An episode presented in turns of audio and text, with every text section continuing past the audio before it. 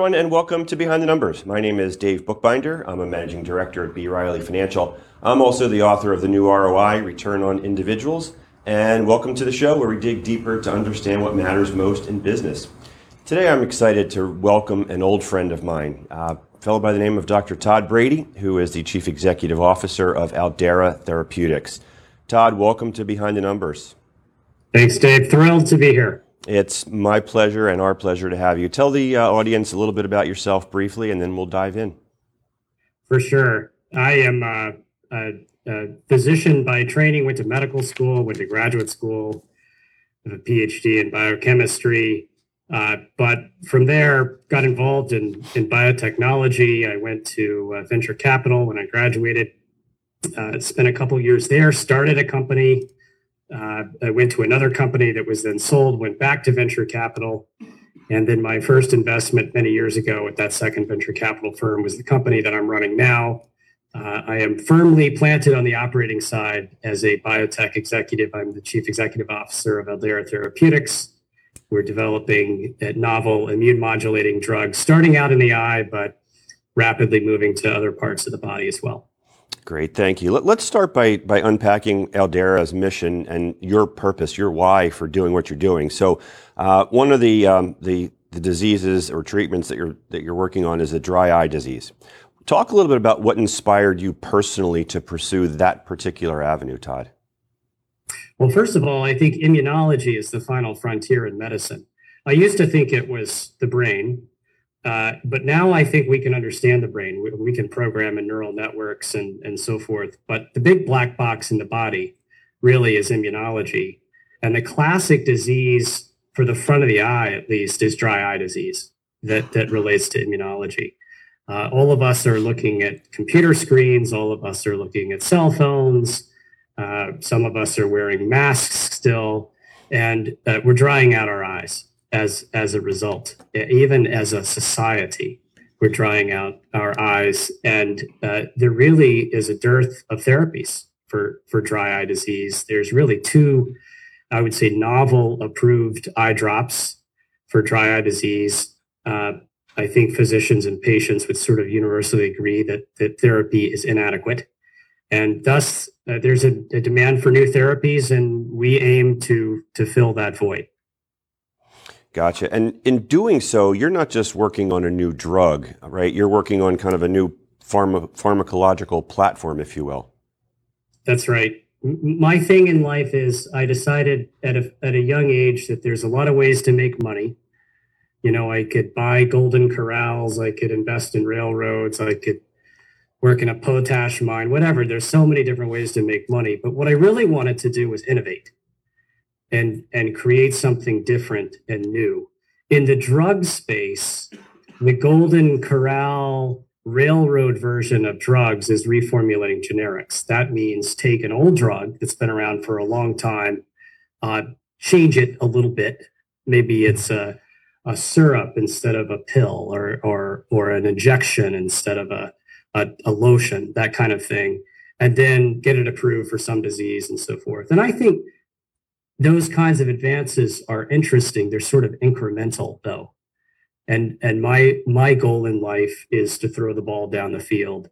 And so with the drugs we're developing here at Aldeyra, not only are the drugs themselves new, that is the chemical structures of those drugs are new, but the target of those drugs, what the drugs bind to is new. And the whole pharmacology is new. That is today's drugs pretty much attack a single protein, whether it's an enzyme or receptor, whatever. Every drug you've ever taken, more or less, is designed to inhibit or activate a single protein. Our drugs don't work on proteins, they work on much smaller molecules and they work on a class of them. So the idea is to modulate a whole bunch of things at once instead of just one single thing. And I was just saying the other day, Dave, to you that I think in the future, our kids, our grandkids will be taking drugs that don't just do one thing, a single drug that does many things. And that's sort of the direction that we're trying to go here at Aldeyra. Yeah, talk a little bit about the prevalence and the problem of dry eye disease. How many people suffer from this, Todd? I know I certainly do. It's quite amazing. My, my father uh, was a, he doesn't practice anymore. He was an, a neurologist, and and about ten years ago, he said, "Hey son, what are you working on?" I said, "Dry eye disease," and he said, "Is that a disease?" And I said, "Yes." I said, "It, it is. In fact, about forty million people in the U.S. have a dry eye disease, and many tens of millions of other people." worldwide. And it's getting worse for the reasons that I mentioned. We're all looking at screens too much. Uh, we're not sleeping enough. We're not eating enough fish oil. That sort of thing. The, the disease is very prevalent and, and growing, and it's a big problem. I think the other thing about dry eye disease is it's persistently disturbing. A lot of these front of the eye irritations, redness, allergy, dry eye disease, they don't just sort of hit you one day and go away they're there. They're sort of chronic issues that over time wear you down just a little bit more. And and as I said earlier, we really don't have good therapies to treat them. Yeah, and where is Aldeyra now currently in that process, Todd? And when do you think we might see something? We're almost at the goal line. Fortunately, drug drug development is a long and costly process. I think it was the studies out of Tufts many years ago saying that it cost about a billion dollars to develop a drug from the idea all the way to uh, having access to patients. And uh, we're not too far off from that. We've probably raised uh, over half a billion dollars so far to get this drug approved. It's expensive. It's expensive to get through animals. It's expensive to get through humans. The good news is we're in phase three clinical testing. Phase three is the end of clinical testing. You have phase one, which is normal people, phase two, which are small patient trials, and phase three, which are big patient trials. Uh, uh, fortunately, I think we're done with our, clinical development uh, program shortly. And then we submit an application called a new drug application to the, uh, the FDA. Uh, they evaluate that over 12 months or so. And if things go well, then the drug will be on the market next year. Well, we wish you the best and really look forward to seeing that available to everyone who suffers from this disease. Todd, I'm going to take a moment here to ask you to tell folks how they can connect with you if they want to learn more about you, the company, or dry eye disease. Well, we're publicly traded on NASDAQ. ALDX is our ticker symbol. Our website is Aldeyra, A L D E Y R A dot com. All the information you need is, is right there. And of course, I'm always happy to chat anytime. Awesome. Thank you. I want to talk a little bit about your, your journey of entrepreneurship. Um, when I first met you, you were what was called an entrepreneur in residence inside a private equity firm. And you've gone from that to now the chief executive officer of a publicly traded company. Talk about that journey. There's a lot of folks who are watching and listening who hope to you know, achieve that same uh, course of action. When I was in grad school, one of the amazing things serendipitously that, that happened to me was my thesis advisor started a biotech company. This is in the early 90s, and that really wasn't done very much back then. In fact, in academia, industry was sort of seen as evil um, at, at, that point in time. But I got fascinated with the idea of uh, of developing something that could affect millions of people, a drug, a new therapy that that could benefit millions of people, as opposed to becoming a physician where more or less I helped one person at a time. So I went into venture capital after I graduated from the MD PhD program because I thought that was a good way of funding innovation. And, and typically all the investments I made, including Aldeyra initially, were based on novel, throw the ball down the field kind of investments.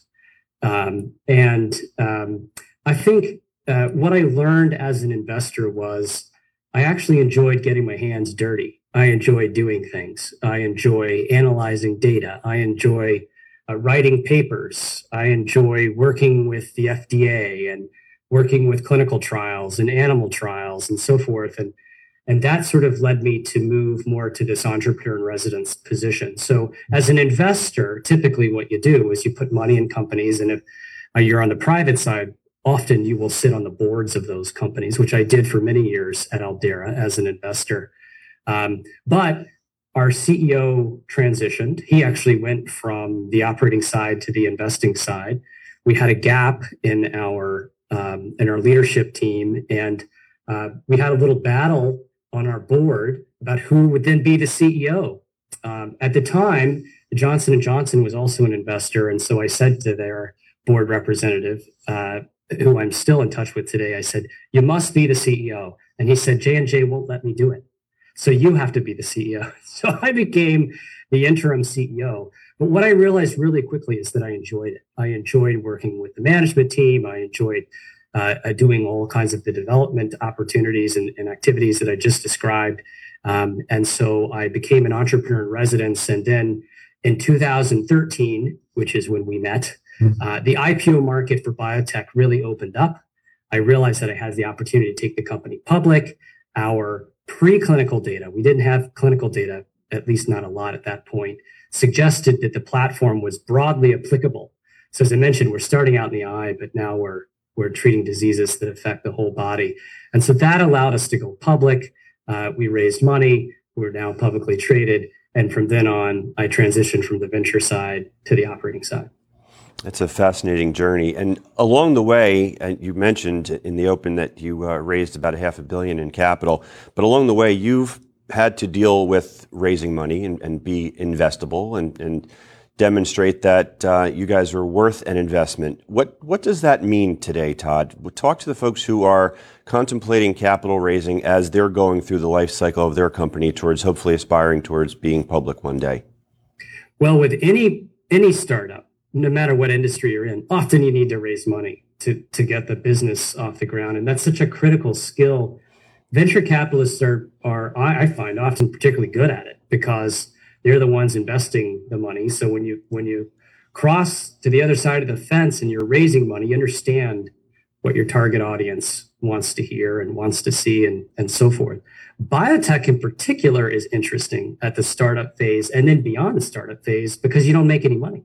You don't have any revenues. It's the weirdest business model ever created. A, a neighbor of mine ran a large biotech company that was sold for many hundreds of millions, maybe even billions to, to, to BMS one year and I, I said to him, I said, what do you think of all this? And he said, it's a crazy thing. We've, we've been in business for 19 years and never made a cent of profit. So you must raise money. You, and, and what you sell, you sell two things. The first thing you sell is your stock. And in selling your stock, what you're really selling is, is hopes and dreams or promise or, or a better future that you're able to develop something that can positively affect the lives of millions of people uh, down the road and that's really an art. You have to get good at that. Otherwise, uh, you, you're going to be out of business quickly in biotech. Yeah, that is definitely a unique industry. Like you say, I've worked with uh, hundreds of biotech companies over the course of my career. And like you say, in looking at a forecast, it's zero revenue for a very long time. And then when everything clicks, overnight, you need 800 salespeople. So, Todd, we're going to have to take a quick pause here and pay a few bills. You sit tight. We're going to take a quick commercial break, and we'll be right back on Behind the Numbers after this quick pause.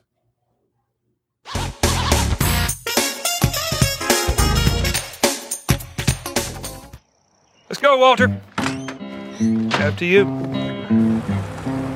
Walter, 12 o'clock. Come on, bud, you're scaring him. Walter, Walter. One evening as the sun went down and the jungle fire was burning. Okay, last one. Came a hiking. Get, get him, I'm not I'm headed for a land that's far away beside the crystal fountain. So come with me, we'll go and see the big rock candy mountains. That is incredible. I know, right? It's the multi-flex tailgate. It can be a step, you can extend the bed, can even become a workspace. I meant the cat. What's so great about him? He didn't have a workspace. He's a cat. the Chevy Silverado with the available multi-flex tailgate. Walter, go get some firewood. Find new adventures. Find new roads. Chevrolet. Hello, everyone. I'm Mark Iorio. I'm the host of Rainmakers Roundup right here on RVN TV. The show is about looking for people who are in competitive businesses that are doing something different and unique in the world of sales and marketing. Join me right here on Rainmakers Roundup on Wednesday mornings at 9 a.m. and then again on Thursday evenings at 6:30 p.m. right here on RVN TV.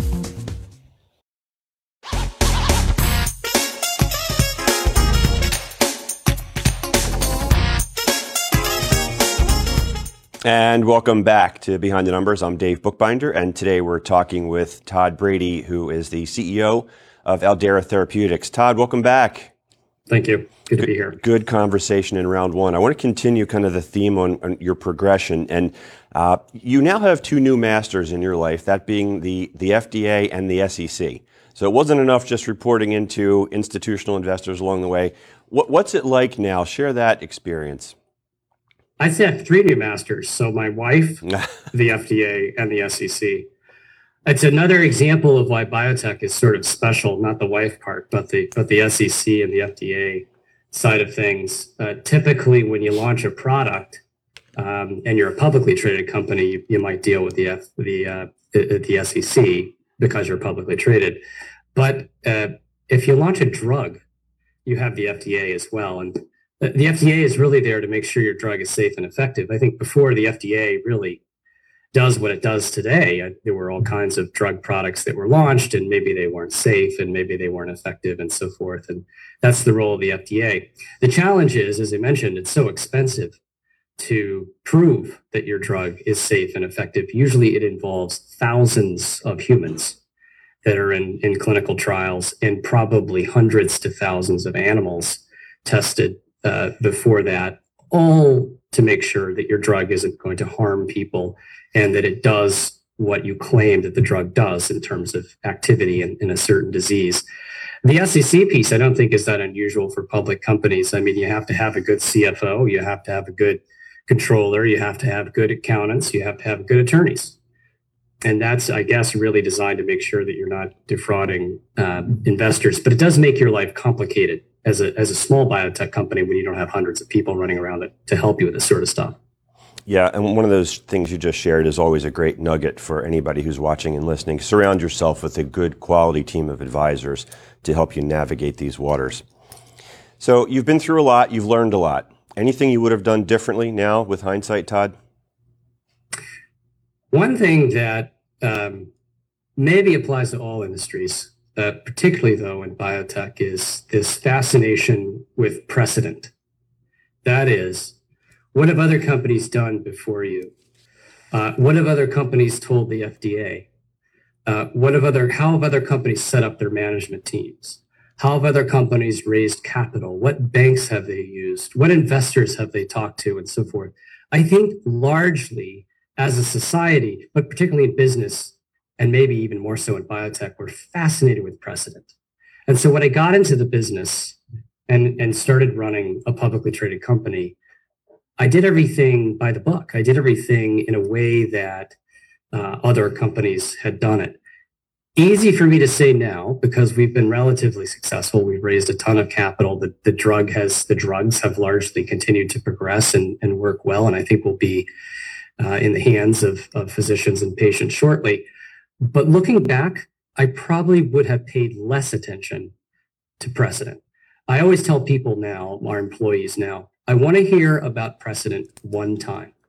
And that's all I want to hear about because I'm able to remember what you said.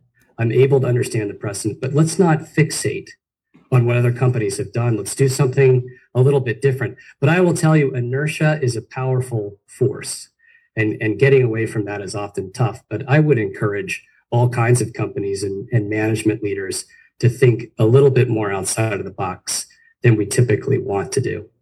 Yeah, that's good stuff. Talk a little bit more about inertia. Let's unpack that a little bit. Uh, tell us what you mean specifically, and what would what would you recommend? Well, it's easy to keep doing the same thing. It's easy to keep doing the same thing that other companies have done um, that that other management team members have done. It's risky not to do that. It's risky to do something different. But as the old saying goes, uh, expecting a different result from doing the same thing is a measure of insanity. If we're going to innovate, if we're going to change, if we're going to improve, we probably can't just keep doing the same thing. We need to try different things. Maybe it relates to my background as a scientist in grad school, all you do is experiments, right? You, you, you try different things, you, you try different parameters and so forth, hoping to get interesting results that no one else has generated before. We should really run these kinds of experiments in the business world too, in my opinion. Great advice. Todd, for folks who want to know more about you or Aldeyra, how can they reach you? I'm on LinkedIn. That's always a good way of of uh, getting a hold of me. And again, on our website, uh, we have all kinds of contact information, and we're generally very responsive in that in that way as well. Yeah, I want to talk to you about leadership and, and what it means. Um, what does leadership mean to you, and has that definition changed over time as you and your firm has evolved? Well, I gauge the quality of employees in two ways. I'm, I'm, probably not smart enough to gauge them in any more ways than just two. Uh, one is uh, how how well do employees perform operationally? That is, can they get their jobs done? And the second way is how strategic are employees? And that latter piece, I think, really relates to what I was saying about innovation. How creative are they? How willing are they to take risks?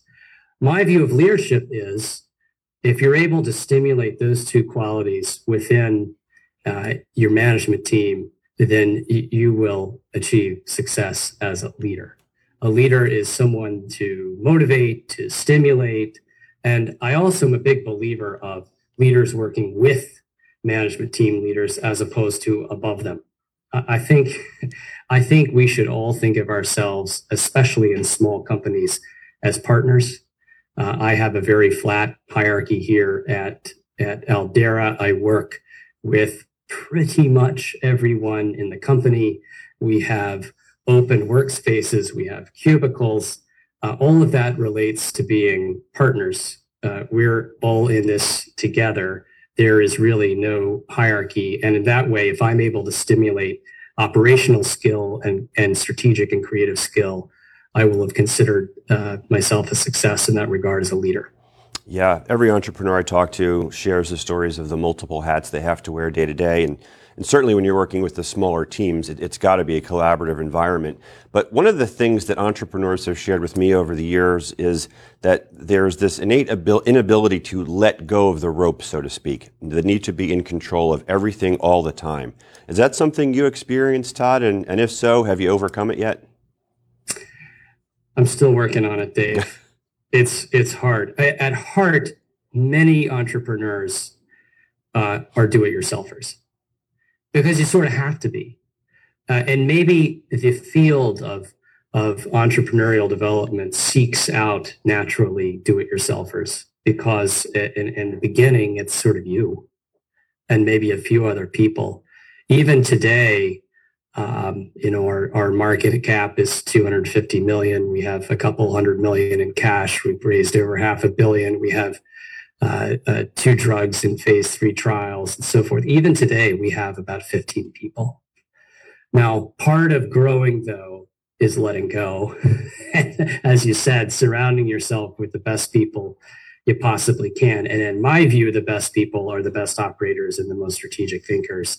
But it's it's tough uh, uh, to allow that transition to occur when you're used to um, repairing your deck outside your house all the time and and mowing your own lawn and and uh, you know whatever in my case doing doing statistics internally it's tough to to let go but it's also necessary yeah. And, and I know you're a longtime fan of this program, and you know that we talk a lot about corporate culture here and how that impacts uh, the ultimately the value of the enterprise. And in building your business and in talking to all CEOs, the, the, the, key thing I hear is it's got to be intentional. You've got to have an idea of what you want your culture to be. So we've got about five minutes to go here in the program, Todd, but I want to give you an opportunity to talk about your perspective on building that culture inside Aldeyra. Unfortunately, in Boston, in biotech, Boston is probably the largest real hub of biotech in the world. It's so competitive to hire people. Um, I think ultimately, small companies can compete with culture.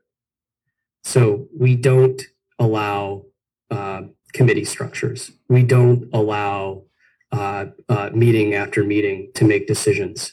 One way we compete is we say to employees, you can come in, you can make decisions, you will have autonomy, you will not sit behind 27 committees to see your idea to uh, fruition. Sure, you'll collaborate with other people, you'll work with other people, um, but you'll be able to make change in a fast and efficient way that you would not be able to do in a larger company. That's one thing. I think another way that we're able to compete in it, and it, it relates directly to corporate uh, culture, is is wearing many hats, which you just mentioned.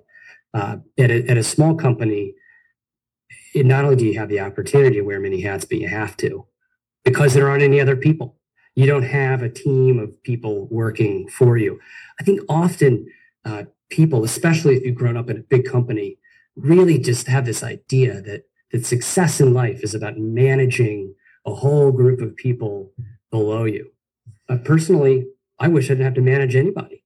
I would love to just do what I need to do and and move on and and stimulate people to be the best operators and strategic thinkers that they can be.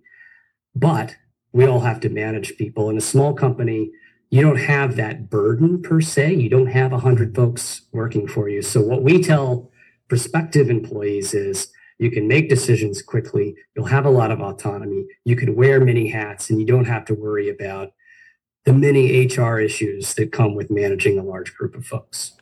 Yeah, we've got about 90 seconds or so to go here. And what you touched on there, Todd, is, is the idea of mission. And that's another theme I hear regularly that you know, employees want to be part of something bigger. And is there an inherently bigger mission inside of a biotech company per se because of what you're trying to do? Absolutely. I, I always say we as individuals walk this planet for a finite period of time. We don't have forever. And so you might as well uh, do something important that's lasting, that changes the world. I used to be a, a, Boy Scout. We went camping every month, and we had this little thing. When you go to a campground, you have to leave it nicer than when you found it, whether that's cleaner or more organized or what have you. I think the same thing applies in life. We're here for a limited period of time. The earth is our campground. Let's leave it nicer uh, than it was before we got here. In biotech, it's a great mission because even if we're just a little bit right, we have the opportunity to improve, you know, life for other people, uh, which is, I think, just a really cool way of spending your own life. Really, really well said. And I think that's a great place to, to wrap it up here, Todd.